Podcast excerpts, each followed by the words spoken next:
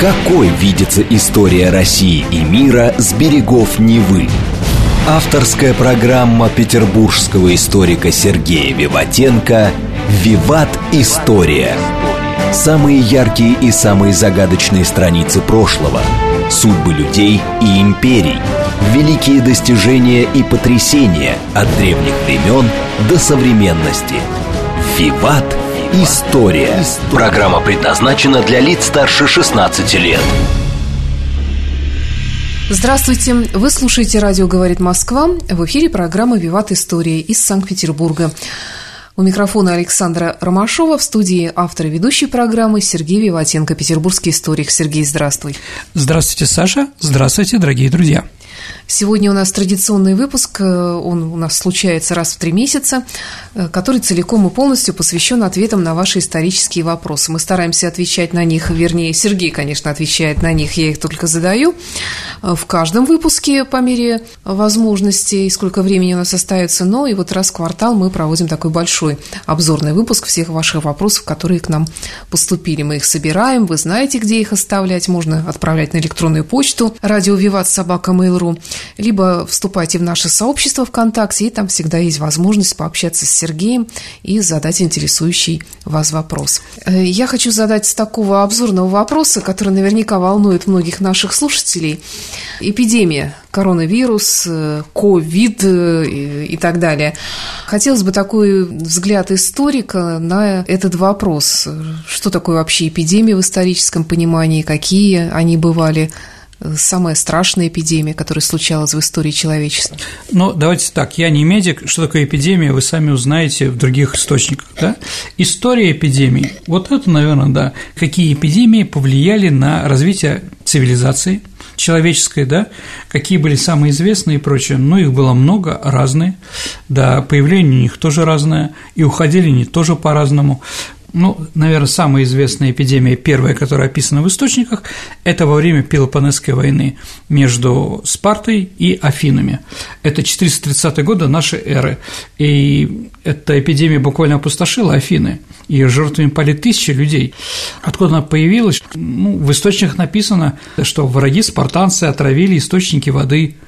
Другие считали, что до Греции добрался морским путем с востока – все-таки порт Пяти морей, да, Перей, да. В итоге виновником был объявлен Перикл, который сам тоже пал как жертвом чумы. Ну вот это, наверное, первая, да, угу. первая, первая известная эпидемия и первая теория заговора про эпидемии. А, ну что еще, наверное, шестой век нашей эры когда чума буквально истребила Византийскую империю. В 536 году погибло более половины жителей э, Византии. И именно эта чума стала одной из важных причин, почему сорвалось отвоевание Западного Рима и начался победный марш ислама. А третий, ну, наверное, это тоже чума, 1347 год, это Великий Шелковый путь, который заканчивался в Крыму, и оттуда погубило треть населения Европы. Средневековый феодальный строй, Саша потому что больше феодалам не хватало тех людей, которые до этого у них работали. Надо было придумать что-то другое. Обслуживать рыцарей было уже некому. Ну, еще какие заболевания? Ну, наверное, когда оспы и корь, привезенные европейцами, уничтожили племени ацтеков, майя и других индейцев, у которых не было иммунитета и не было возможности сопротивляться. Ну, а ответочка, которая пришла, как сейчас у нас любят говорить, оттуда – это, Саша, сифилис. Угу. Сифилис приехал к нам из э, Вест-Индии, а, ну и вот практически в 1494 году, то есть через два года, сифилис буквально уничтожил французское войско, которое стояло под Неаполем. Ну, да, был еще такой английский пот – что это такое, как это, но смертность в конце 15 начале 16 века от него превышала смертность даже от чумы. Ученые так и не могли нормально определить, что это такое, откуда это произошло, ну и поэтому мы тоже не будем, я, я лучше промолчу, да, свое мнение говорить не буду, потому что у историков нет своего консолидированного мнения. Дальше, холера. Холера – это бич рабочих кварталов, 19 века, когда капитализм… Антисанитария. Абсолютная, да, отсутствие канализации и прочее. А вот победили эпидемию, да, собственными силами. начали строиться водоворот, канализация, антибиотики. А вот, то есть медицинский прогресс подарил людям средства борьбы с этими бактериями. А вот, испанка, 18 год, 50 миллионов человек от гриппа. Ну, это в разы больше, чем Первая мировая война от него несли. Но и поскольку сам вирус был обнаружен только в 1933 году в Германии, поэтому считается, что именно немцы были отравителями источником воды. Испанки? Да, да, да. А ну, почему, конечно, кстати, испанка? Потому что из Испании пошло? Потому что в Испании э, самая большая, да, борьба, Черт. да. Ну вот, наверное, все. А про коронавирус говорить не будем. Хорошо, не будем. Вопрос от Тимура Кимазова. У меня весьма странные вопросы, может быть, не по адресу, но все же ради интереса посмотрел пару роликов про альтернативную историю, а именно про Санкт-Петербург. Там полно диких версий, но из них возник вопрос. Если в Петербурге часто бывали наводнения, то почему в старых зданиях так низко расположен первый этаж и подвальные помещения настолько легко доступны для подтопления или есть здания, у которых ниже уровня земли еще и первый этаж. Это такая просадка зданий и культурный слой. Тогда почему на дореволюционных фотографиях уровень зданий такой же, как сейчас? Вот такой вот интересный вопрос. Не такой, как сейчас. А где-то на метр опустилась. Саш, вот вы ходите по центру города, да? Видели когда-нибудь такие гранитные бочки, к которым привязывались э, лошади? Да. Да. А вот посмотрите на них, да? А некоторые заасфальтированы буквально уже по крышку. Ну, культурный слой. Культурный слой, с одной стороны, с другой стороны, конечно, мы на болоте давит, просадка происходит грунта, э, дома опускаются это не сразу. А, поэтому первый этаж был немножко повыше, чем всегда. С другой стороны, первый этаж строился для того, чтобы делать там лавки, кофейни или еще что-то. Поэтому он должен быть достаточно на том уровне, на котором находится мостовая, чтобы человек, проходя, мог посмотреть в окно и зайти. Вот, поэтому так вот. Ну, я согласен, что, конечно, наводнений было много, и у меня тоже вопросы. Или ты делаешь серьезные какие-то изоляционные вещи в подвале, или ты не делаешь подвал. Хотя у нас в первую очередь не подвалы, а чердаки как, скажем так, то место, где находились какие-то вещи mm-hmm. и прочее. Вот. Вот такой ответ. Ну, просто в последнее время у нас такой, кстати, вопрос уже задавался, может быть, даже и не один раз. Много разных всяких действительно появилось диких версий о том, что здесь был какой-то древний античный город, на руинах которого был построен Санкт-Петербург. Давайте так, бред не комментируем. Вопрос от Маргариты. Вопрос к Сергею, как к преподавателю. Зачем, по-вашему, Сергею нужно изучать историю? Ну, вы знаете, наука не имеет национальности, как сказал Луи Пастер, а каждый ученый имеет свою национальность. И зная свою национальность и знание истории своего народа, ты больше понимаешь, что происходит и что тебе предлагается в будущем. Поэтому нормальный человек должен знать свою историю. Мы не Ивана, не помнящие родства, да? Только безнравственные люди не знают про свой народ, скажем так, да? Вот, поэтому история обязательно нужна, чтобы не делать ошибок в будущем. Следующий вопрос. Э, почему после развала Римской империи пришли века науки и просветления в арабский мир, но после XI и XII веков ничего нового на этой территории не открывалось? Невзоров предлагал теорию, что арабское просветление связано со спасенными книгами из Римской империи и их последующий перевод. А как закончились книги, закончилась и наука. Что вы думаете по этому поводу? Ну, с этим я могу согласиться, только, наверное, не просветление, а просвещение. А, вот. Да, действительно, по сравнению с христианством и прочими вещами, а мусульмане сохранили много научных разных трактатов, да, но они делали э, свою науку. Но я не скажу, что закончилось сильное просвещение. Известные арабские математики, там Аль-Хризми, там географы, им Батута, они были и после, ну, скажем так, они уже были в конце средних веков, да. Да, конечно, что-то они сохранили, и благодаря этому это осталось в человечестве, да, ну, там химия, например, алгебра, это же все, это арабские названия. Вот, но что-то в этом есть. Видимо, в арабском мире победила более радикальные группировки, которые уже не дали заниматься наукой ну и сожжение Александрийской библиотеки, или там еще какие-то запреты, которые сделали, сделали невозможным ученым заниматься этими вещами и потом. Поэтому эстафетная палочка перешла уже к Европе. А в Китае это все было, существовало всегда. Вопрос от военно Браблея. Судя по двум видео и спискам из Википедии, полководец с наибольшим количеством побед – это Наполеон, а страна с наибольшим количеством побед – Франция. Можно ли по количеству побед сказать, что лучший полководец и лучшая армия француз и французы? Кого вы считаете сильнейшим полководцем и армией? Можно ли вообще так говорить?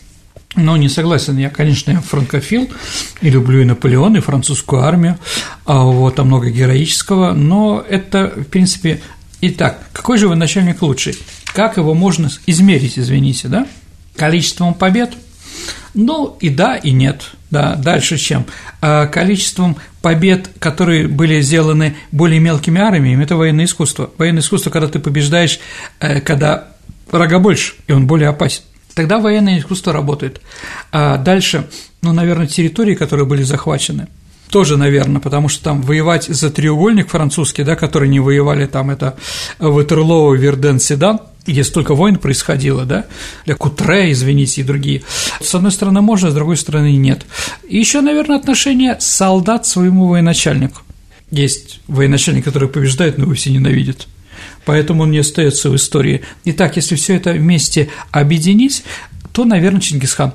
Чингисхан – самый удачливый военачальник и по количеству армии, и по количеству территорий, которые захватил, да, и отношений воинов к нему там, и многими другими. Это мое мнение, но оно может быть спорным. Ну, такой ответ.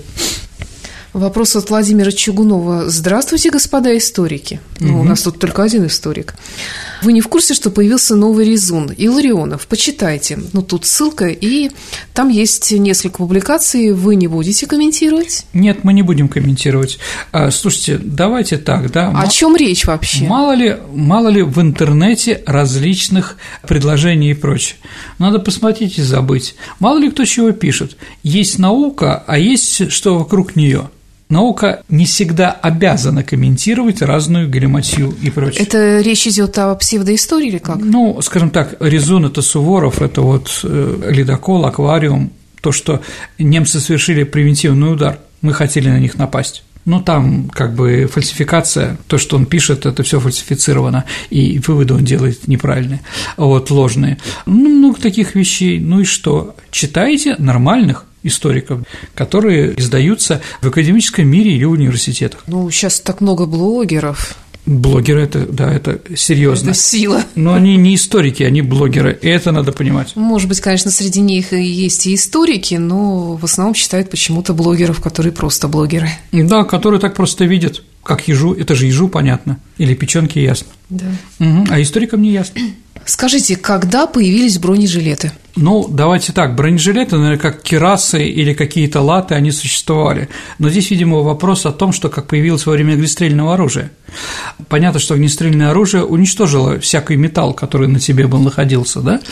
Ну, если мы говорим про нашу армию, бронежилеты принимали участие и во время Великой Отечественной войны. Специальные отряды, э, которые штурмовали город Познань или город Бреслау, были одеты в такие керасы металлические специальные. Ну, бронежилет в нашей армии окончательно появился во время афганской войны. Но, как вспоминал генерал Лебедь, к ним дивизию привезли бронежилеты, надо было провести занятия, да, показать эти жилеты.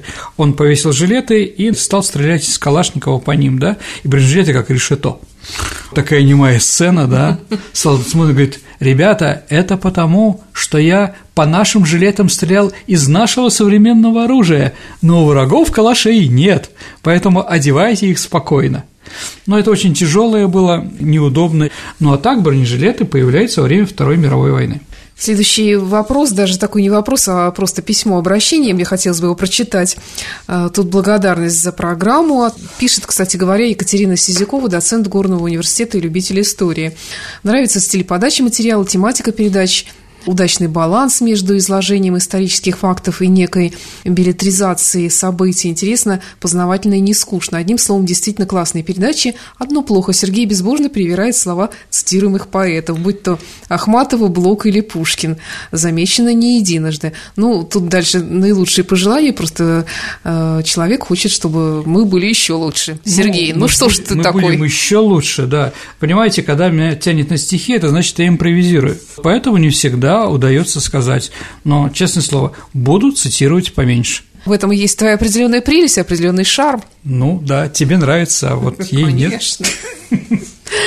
Следующий вопрос. Чехия. Площадь у нашего посольства в Праге переименовали в честь Бориса Немцова. А в честь кого в отместку назвать магистрали у чешского посольства в Москве? Господи, давайте так, мы политикой занимаемся в меньшей степени. Давайте про это не будем, да? С другой стороны, Борис Немцов не самый плохой человек среди наших политиков. Ну, если говорить кого у чешского посольства, ну, давайте назовем честь Василия Билика. Саша, кто это такой? Василий Билик – это член Коммунистической партии Чехословакии, который написал письмо и попросил вести войска в Прагу. Mm-hmm. Какой-нибудь там памятник. Василий Билик пишет письмо Леониду Ильичу Брежневу, да, вот прямо перед окнами. Но это уже глупость, конечно, пошла, да. Еще раз, не надо, не надо в политику и в историю вмешивать современность. Попытайтесь пережить это честное слово. Ну, конечно, обидно, когда разрушаются наши памятники. Да, мы имеем свою вину перед некоторыми народами. Про 68 год разговора нет. Ну, а при чем здесь, извините, 8, 9, 10 мая в Праге, когда мы вошли туда и освободили вас от немцев, да? Мы же не говорим, чем вы занимались во время Второй мировой войны, да? Какой вклад Чехословакии в борьбе с фашистской чумой-то? Отрицательный. Ну ладно, назвали. Молодцы. Какой-то дурак возьмет, вы назоветесь Василия Билика. Угу. Вопрос от Григория Бровкина. Почему Ульянов взял псевдоним Ленин? Ну, есть несколько мнений. Он получил паспорт за гран Тогда загранпаспорт не было фотографий, и поэтому он взял некого Николая Ленина паспорт и с ним уехал за границу. Вот это одна из версий. Вторая версия, он очень в молодости обожал Плеханова. Он считал его своим учителем. У нас была передача про это, да, потом это все закончилось. Он так обожал, что решил взять в честь Плеханова а, какой-то похожий на Плехановскую псевдоним. Ну вот смотрите, когда, например, закавказские коммунисты себя, ну, это Кавказ, понимаете, да, поэтому у них клички были Сталин, твердые, там Льва Розенфельда была кличка Каменев, он тоже из Тбилиси, да, Акуджава, член ЦК Закавказской Советской Федеративной Республики, да, Коммунистической партии, да, назвал своего сына Булат. Сталин, Булат, Камень, понимаете, да, здесь. А здесь же Ленин назвал себя в честь Плеханова. У Плеханова была кличка Волгин, угу. да, вот поэтому и Ленин. Тоже речка. Ну, вот такое вот. Вот такие два мнения главные. Евгений Павлов э, хочет послушать программу про Троцкого. Я не помню, была у нас? А, я сделаю программу про Троцкого. У нас на Арбате стоит памятник Пушкину и Гончаровой. Скажите, а правда Пушкин был таким маленьким или Наталья Гончарова столь высокая? Ну, насколько я помню, Пушкин был чуть повыше меня, 162 или 163. 163 сантиметра было у Пушкина, у Натальи Гончаровой было 178 сантиметров. И плюс, Саша, каблуки. Ну, женщины не всегда носят каблуки, когда у них маленькие мужья. Я понимаю, но здесь он был камер-юнкер, и главная задача камер-юнкера жены Натальи Гончаровой – это танцевать на балу. А на бал, извините, приходите с каблуками, и больше никак. Это с одной стороны, да, а памятник на Арбате страшный. Мне он очень не нравится, ну да ладно. Установ... Я никогда не видела, очень трудно даже представить, о чем ты говоришь. Ну, тогда мы, я на руках объяснить потом, где-нибудь в интернете найди, я тебе покажу. Хорошо. Вот, да. Ну, тоже скульптор хороший памятник делает святому Петру, который находится в Санкт-Петербурге. Но это уже другой вопрос. Угу. Какое население было в Древнем Риме? Ну, в Древнем Риме доходило в самом городе до миллиона, а так население было около 60 миллионов человек. Действительно была настоящая империя. Да, самая первая. То есть было прилично. Существовали ли амазонки, где они жили? Ну, амазонки – это такое мифи, легендарное племя, женское, да, в которое жили в Экумене на границе мира. А, и археологи находят, ну, во-первых, если мы опираемся на произведение Фридриха Энгельса о частной семье, собственности и браке, то, наверное, матриархат существовал. Матриархат существует сейчас некоторых племен и народов в Африке, но это достаточно маленькое количество, да. А археологи в Волгоградской области раскапывают а, у села Покровка эстроматские курганы, так называемые, и там есть курганы 4-3 века до нашей эры, и там очень много женщин вооруженных и похоронены не с какими-то женскими вещами, а с мечами, в первую очередь с луком. То есть считается, да, археологи считают, что это племя Амазонка, да, найден этот народ был в 1997 году в экспедиции археологической, я думаю, где-то по источникам это можно найти. А это какая народность это там могла быть сарматы? сарматы? Ну, еще раз, мало ли кто, понимаете, да? украинцы могут происходить от древних укров, да, ну были такие укры, они жили где-то в районе Одера, ну кто они, немцы, литовцы, авары, славяне, вообще непонятно кто, балты, да, но были такие, да, поэтому если сейчас буду говорить сарматы, да, ну вот литовцы, или, скажем так, в Великом княжестве Литовском, я сделал еще об этом передачу, говорили, мы дворяне от сарматов, а эти белорусы-украинцы от быдла, Поэтому, кто там были сарматы, ну, какой-то кочевой народ. Возможно, по некоторым версиям, есть там были предками славян сармат. Но сказать, вот на каком языке они говорили, мы не можем. А пиво сармат неплохое. Не знаю, есть сейчас оно в Донецке или нет. Говорили на сарматском языке? Ну, само собой. Вопрос от Олега Пескуна. Знаете ли вы что-нибудь про клан Ротшильдов? Какую роль они сыграли в истории России? Бытует мнение, что они были организаторами устранения Николая II из-за якобы внесенных активов в виде российского золота для организации ФРС США и развязывания Первой мировой войны.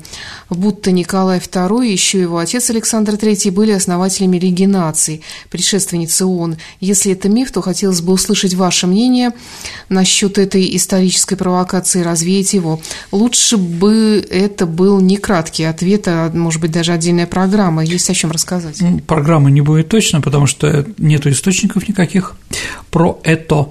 Давайте так. Клан Ротшильдов – это в первую очередь все таки английские Ротшильды есть и есть французские. Да, понятно, что это еврейский клан, но там они выкресты, ну, все равно, как бы, да, то есть английский французский. Американский клан нет. То, что еврейские, американские банкиры а, финансировали э, революционеров, это факт известный. Такой был Шиф. А ты говоришь, подожди, французские, английские, английские а это получается они родственники или однофамильцы? Они родственники, просто они разошлись там, угу. да, то есть они где-то из, из нынешней Бельгии и Голландии, оттуда, а потом разошлись на два клана. Одни стали английские и французские. Поэтому Ротшильды для Америки, в общем-то, чужеродный инструмент. Там есть Рокфеллеры, Морганы, кого там только нет, да, а Ротшильда в принципе нет. Да, Шиф финансировал. Ротшильды всегда отрицательно относились к русской монархии, потому что они считали а, ее антисемитской. Ну, они делали разные гадости, помогали полякам. Это афера с Герценом, когда отец Герцена Алексеев, да, известный миллионер, умер, Герцен уже был за границей, тогда Керцен продал за 1 миллион рублей собственность всю свою э, в России, да, которая стоила 6 миллионов рублей. После этого пришли евреи, Ротшильды, да, и они заставили Николая I, э, чтобы в России их собственность была поддержана. То есть они на этом заработали. Мы не можем говорить, потому что нет документов и нет источников. Мы можем предполагать. Вполне возможно, что Ротшильдам было выгодно а, свержение царского режима. Я тоже склоняюсь к этому. Вполне возможно, что а, Лига наций организовали тоже Ротшильды. Ну, тоже почему нет? Что здесь такого? Ну, некоторые есть, да, миллионеры, которые дают деньги на что-то. Вмешательство крупного капитала в политику – это достаточно известно, ну, в Сорос, например, да, современный. А Ротшильды сейчас живут, но не сказал бы, что они главные и самые авторитетные люди на Земле. Сергей столкнулся в прессе с американским планом «Рефорджер». Расскажите о нем. «Рефорджер», наверное, да, Саша? Ну, вот как пишут, так я и читаю. Хорошо. Слушайте, ну, Опять-таки, да, что это за план? А план был такой, что размещать громадное количество войск э, на границе э, восточной зоны и западной зоны между ГДР и ФРГ американцы не могли. Но опасность как они считали со стороны Советского Союза, существует, что мы можем напасть, да? Поэтому у них был этот план. Я не знаю, может, что-то другое спрашивает нас сейчас, дорогой друг, но смысл такой – то, что они размещают танковые дивизии по границе с ГДР, да, а сами танкисты находятся в Америке. То есть, если война, за два дня их перебрасывают, они садятся в свои танки. То есть, казармы американских танков ФРГ находились в США. Вот этот план Рефорджа. Так было им дешевле. Ну вот, если про этот план, то я про него рассказал.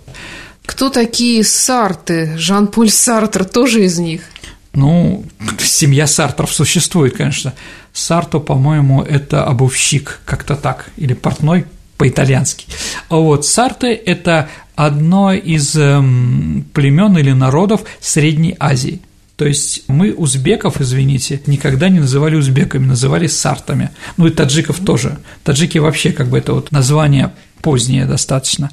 Ну вот сарты – это люди, проживающие вокруг Ташкента. Но если мы знаем географию там этнографическую, вокруг Ташкента там 50-100 километров – это уже там и Казахстан, а с другой стороны это Киргизия, и со с другой стороны Таджикистан, то есть все там достаточно компактно. Поэтому считается, что сарты – это народ, э, среднее между узбеками и таджиками в то время, которые потом слились с узбеками и таджиками. Сейчас их никто так не называет, но в XIX веке так называли ташкентцев. Понятно. Сергей, я предлагаю прерваться на пару минут буквально, а потом продолжим отвечать на вопросы наших слушателей. Хорошо. Какой видится история России и мира с берегов Невы? Авторская программа петербургского историка Сергея Виватенко «Виват. История». История. Вы слушаете «Радио говорит Москва». Это программа «Виват История». Сегодня у нас специальный выпуск, посвященный полностью ответам на исторические вопросы, которые вы нам присылаете. Я, Александра Ромашова, задаю вопросы от имени наших слушателей, но историк Сергей Виватенко отвечает на них. Обязательно. Ужасающая бедность городского населения, которая описывается в романах британских писателей середины XIX mm-hmm. века Чарльза Диккенса, Элизабет Гаскела – в чем ее причина? Неужели вся Европа жила в таких чудовищных условиях? Голод, безработица, болезни, антисанитария.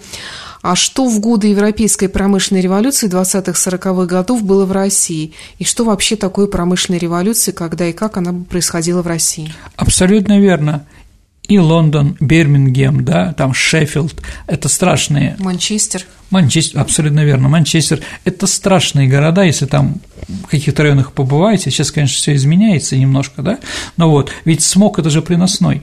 Смог как раз появился в Лондоне из-за того, что там было громадное количество фабрик. А трубы, которые выплескивали все что угодно от гари до кислоты, люди там болели, там была жуткая антисанитария, холера – люди умирали, а, была большая преступность. Это все правда. А у нас что?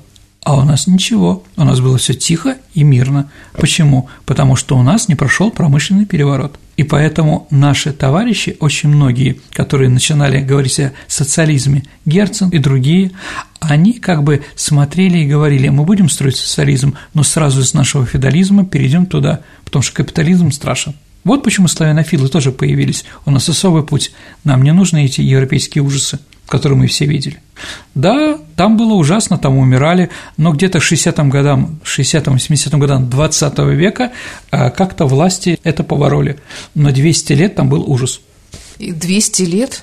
Ну, фабрики появились еще раньше. Угу. Да, это были ужасные. Поэтому все аристократы жили в своих поместьях. Угу. Там хорошо. А в Лондон приехать, но только заниматься бизнесом в парламент, да, там или еще что-то. Да, действительно, все, что пишет Чарльз Диккенс, это правда. Это было ужасное время.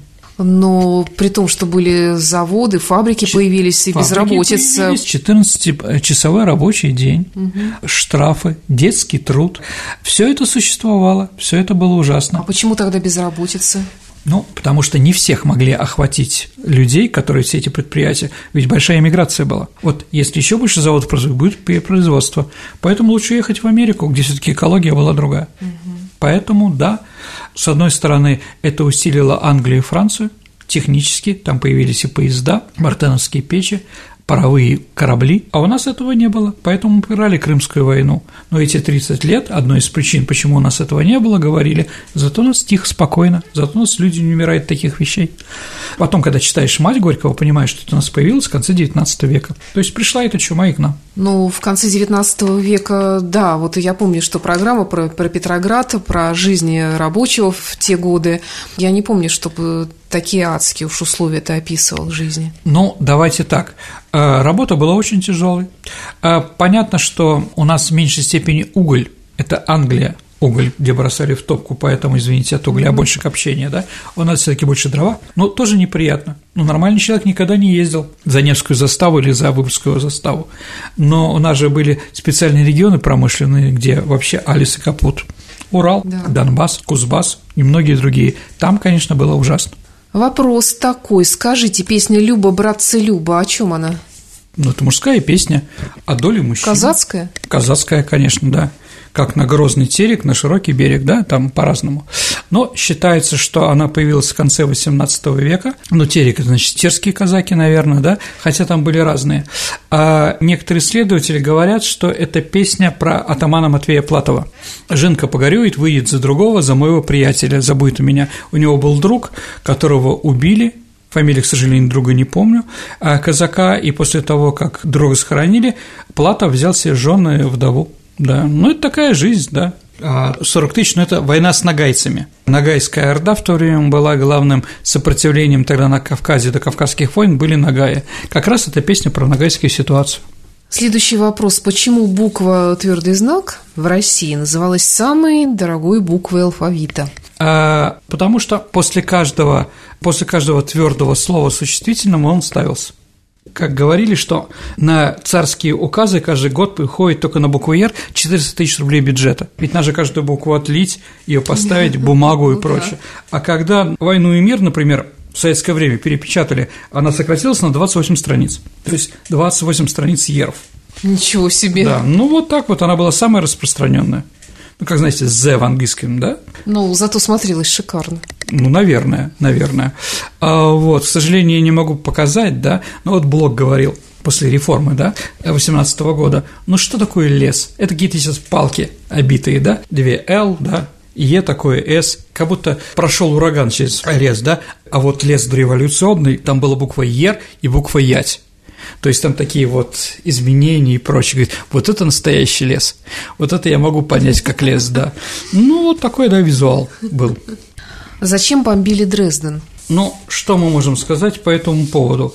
Современная зарубежная историческая наука говорит, что бомбили Дрезден по той причине, что попросил генерал армии Антонов, начальник генерального штаба советской армии, да, на Ялтинской конференции. Но здесь маленькое такое, значит, но, что ли, да? Э, понимаете, Тогда советская армия находилась от Дрездена в 80 километрах. То есть абсолютно это было уже, мы и так бы ее взяли бы, этот город.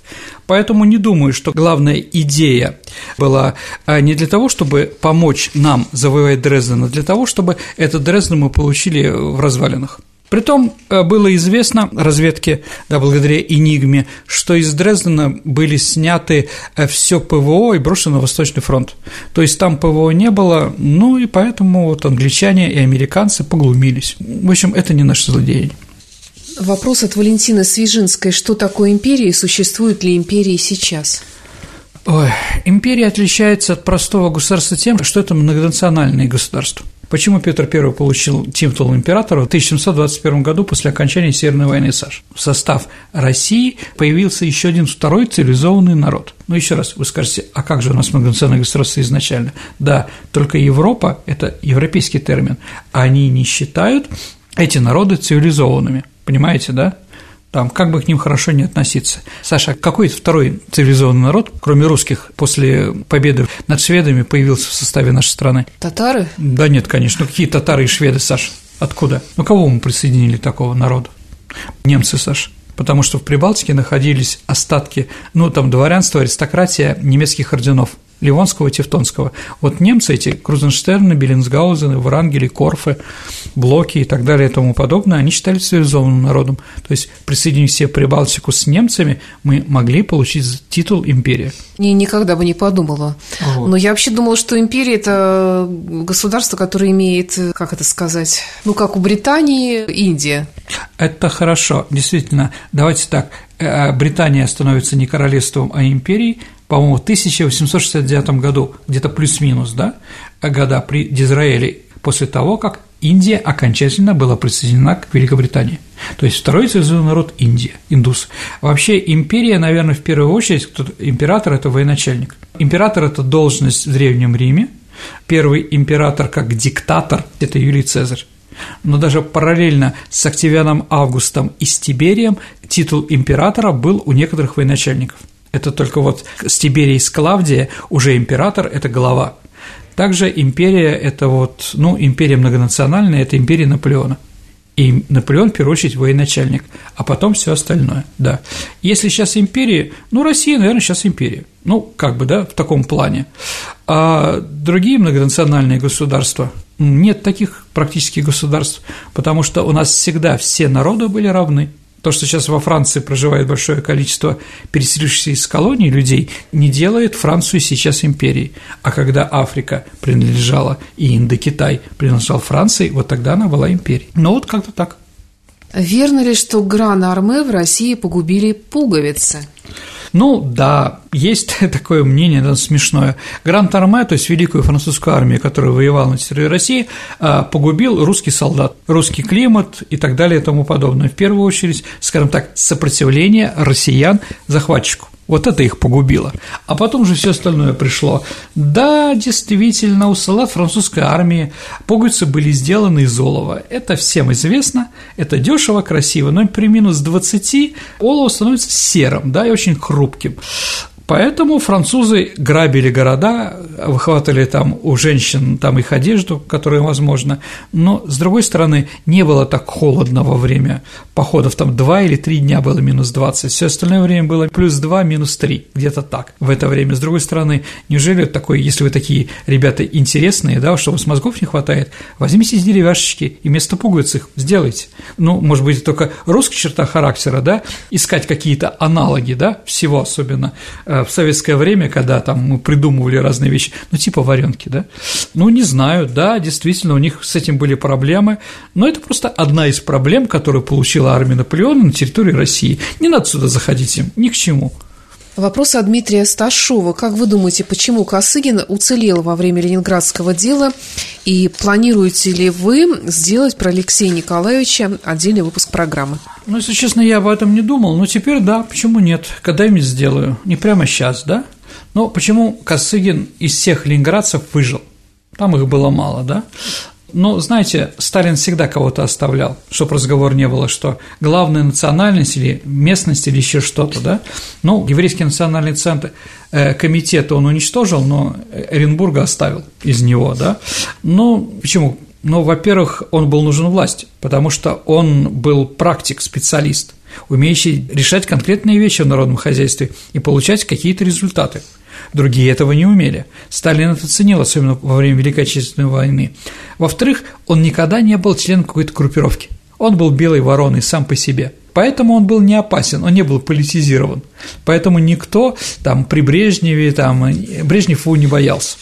В-третьих, его поддерживал Анастас Микоян да, его непосредственный начальник, да, и когда началось Ленинградское дело, Микоян отправил Косыгина в командировку на целый месяц, далеко-далеко от Москвы, то есть, когда Косыгин вернулся, события постепенно уже завершились. Ну и последнее, когда Косыгин раз в 1949 году, еще там за неделю, за две до Ленинградского дела, Косыгин был приглашен на дачу в Кунцево на ночные бдения Сталина, и когда все уходили, Сталин сказал, а ты, Косыгин, останься. То есть показывали, что он его уважает, поэтому ни Берия, ни Маренков его не тронули. Ну, может быть, были какие-то еще не неизвестные факты, да, но, наверное, это так. Следующий вопрос. У меня с подругами возник спор, где происходит действие романа «Собачье сердце» в Москве или в Санкт-Петербурге. Ну, «Собачье сердце» происходит, естественно, в Санкт-Петербурге, Маховая улица, дом 27. А, это дом страхового общества России. В фильме этого непонятно, а в, в этом самом, а в книге это четко указано. В Москве происходит другое произведение. Да. Мастер Маргарита. Да, Михаил Афанасьевич, да. Почему нацистская Германия называлась Третьим Рейхом? Э, но считается, что было три рейха великих империй в истории Германии, да? А первый рейх – это Рим, Священная Римская империя, второй рейх – это Кайзеровская Германия, и третий рейх светлого будущего. Гитлер назвал третьим рейхом свое государство, показать, что это вот это будущее, это вот высшая точка развития германского народа. Ну, согласно средневековой теории, в истории человечества было три рейха – Бог Отца, древний, Бог Сына современный и Бог Святого Духа будущий. Вот как бы, да, Гитлер себя подразумевал под будущим, да. И вот они очень хорошо ложились о представлении Германии, о власти, в 20-е годы как раз Гитлер выступал о постройке Третьего Рейха. Вопрос от Владимира. Кого вы считаете самым лучшим немецким военачальником в годы Второй мировой войны? О, Господи, ну, самые такие известные, ну, это фельдмаршал Манштейн – Эрих Манштейн, да, и Гейнс Гудерьян. Вот два военачальника, еще Ромель, конечно. Вот это три военачальника, которые могли делать чудеса с тем количеством солдат или еще с чем-то, которые у них были. Но сказать, что они самые гениальные были, нет, их разбивали. И Монгомери их разбивал, и Жуков разбивал, и Рокоссовский, и еще кто-то. Ну, из немцев, вот, наверное, они. А что вообще значит лучший военачальник? Это как э, количество побед или что? Ну, лучший военачальник, который для победы, скажем так, два военачальника. Один может город захватить в лоб, положив на этом 200 тысяч человек. Ну и задачу он выполнил, он взял город. А можно хитрым маневром заставить врага уйти. Это называется военное искусство. То есть хитрым маневром обхитрить врага и захватить то, что было практически невозможно. Например, генерал Петров, генерал армии Петров, он захватил Одессу, да, хитрым маневром. Он сделал так, что немцы оттуда побежали. А извините, какой-нибудь там Бреслау или Познань мы штурмовали в лоб с известными количествами потерь. Вопрос от Алекса Рогова. Сергей, в некоторых источниках пишется фон Паулюс, а в некоторых Паулюс. Как правильно? Но он не был аристократом. Просто когда нам было показать, критиковать прусское чванство, вот этого аристократическое, фон Бок, фон Лейб, да, практически весь генералитет э, нацистской Германии был из старинных прусских родов. Там было несколько белых ворон, в том числе и Паулюс. Паулюс – модель еще – Папа у него был учителем музыки, да, и у Паулюса тоже родители были не очень знатные. Но вот он дослужился до фельдмаршала. То есть он просто Паулюс, фона там не было. Вопрос от Анны Пушкинской. Верно ли, что немецким железным крестом вначале награждались только русские? Ну, не только русские, но русские в основном. Действительно, железный крест как награда, германская награда появляется во время заграничного похода русской армии в 1613 года против Наполеона. Проиграв сражение при Дрездене, русская и австрийская армия и прусская армия стали усиленно отступать в сторону Праги. И тогда Наполеон приказал часть французской армии проскочить другой дорогой и окружить, заблокировать дорогу, по которой отступают войска, чтобы окружить и ликвидировать. И действительно, окружение было серьезное. И вот чтобы у союзников на том месте было мало войск, и поэтому главные удары принесли русские в районе Кульма – и вот этот подвиг, когда не дали французам прорваться и окружить союзнические армии, Фридрих Вильгельм III, немецкий кайзер, придумал специальную награду «Железный крест». Если вы пойдете в галерею 12 года, вы очень много увидите генералов, которые там находятся в галерее 12 года, да, в Эрмитаже, а у которых этот самый «Железный крест» находится. Потом он стал общегерманским, да, это уже стал немецким, и русских практически не награждали, хотя были такие случаи. Вы все время предлагаете переименовать улицы, названные в честь террористов. Я живу на улице Белла Куна. Расскажите о нем, он террорист? Нет, Белакун не террорист, но он еще хуже. Это человек, который влезался в чужую гражданскую войну. То, что он сделал в Крыму, но об этом художественный фильм «Солнечный удар» по бунинским рассказам. Когда была война с Врангелем, Фрунзе объявил амнистию и сказал, что все, кто сдадутся, будут отпущены кто сложит оружие. И с Врангелем многие не поехали, поверили. А некоторая часть была ранена в госпиталях, которых тоже было невозможно перевозить. Но землячка Залкинд и Белокун, это венгерский коммунист, они возглавили репрессивную комиссию, которая расстреляла практически всех этих военных пленных. Поэтому, конечно, в честь него называть улицы в нашей стране не нужно. Притом и в Венгрии в честь него, по-моему, улиц тоже нет. Ну, это вот остатки советского времени. Не знаю, я бы, конечно, переименовал. Расскажите о немецком кинематографе в годы Великой Отечественной войны. Второй мировой войны. Второй мировой, конечно. Слушайте, ну, она была жизнеутверждающая, интересная, она не идеологизирована, сильно идеологизирована. А фильм можно смотреть и сейчас. Но для меня, наверное, самыми интересными фильмами, которые я смотрел, это «Кольберг», это фильм об обороне Кольберга во время наполеонских войн. Это Колобжек, нынешний польский город. Это был до этого немецкий. Он мало политизирован. С другой стороны, там хорошо показана роль немецкой женщины во всей этой ситуации. А второй фильм «Мюнхгаузен» – это сказка, очень хорошая, про оборону. И третий, ну, один мой из любимых, Штирлиц его ненавидел, а я его люблю. Это «Девушка моей мечты» с Марикой Рёк. Да, она там еще на третьем месяце беременности, но танцует она там шикарно конечно. А если даже посмотреть на весь этот фильм, там только в одном месте у одного железнодорожника есть эмблема со свастикой, а так понять, что это война и то, что это нацистская Германия, практически невозможно. Вот. Ну да, жизнеутверждающие фильмы, потому что война, чтобы люди могли как бы отдохнуть немножко. Вы знаете, э, Саш, после войны все жили бедно, моя семья была очень бедна, осталась без мужчин, да, и прабабушка, которая вела бюджет, э, значит, она что делала на последние деньги, покупала билеты в кино, в кинотеатр «Север», там на Лиговке, всех насильно заставляла просто пинками идти смотреть какие-то комедии. Ну, это как релаксация, чтобы люди немножко отключились. Вот, я думаю, что у Геббельса были такие же цели. А Геббельс курировал немецкий кинематограф? Да, конечно. И некоторых звезд, там Барову, например, да, очень курировал, за что его прозвали Бадельбергским бычком, да, и лично Гитлер сказал, что у него есть и сценарийка немка, да, чтобы он туда не лез.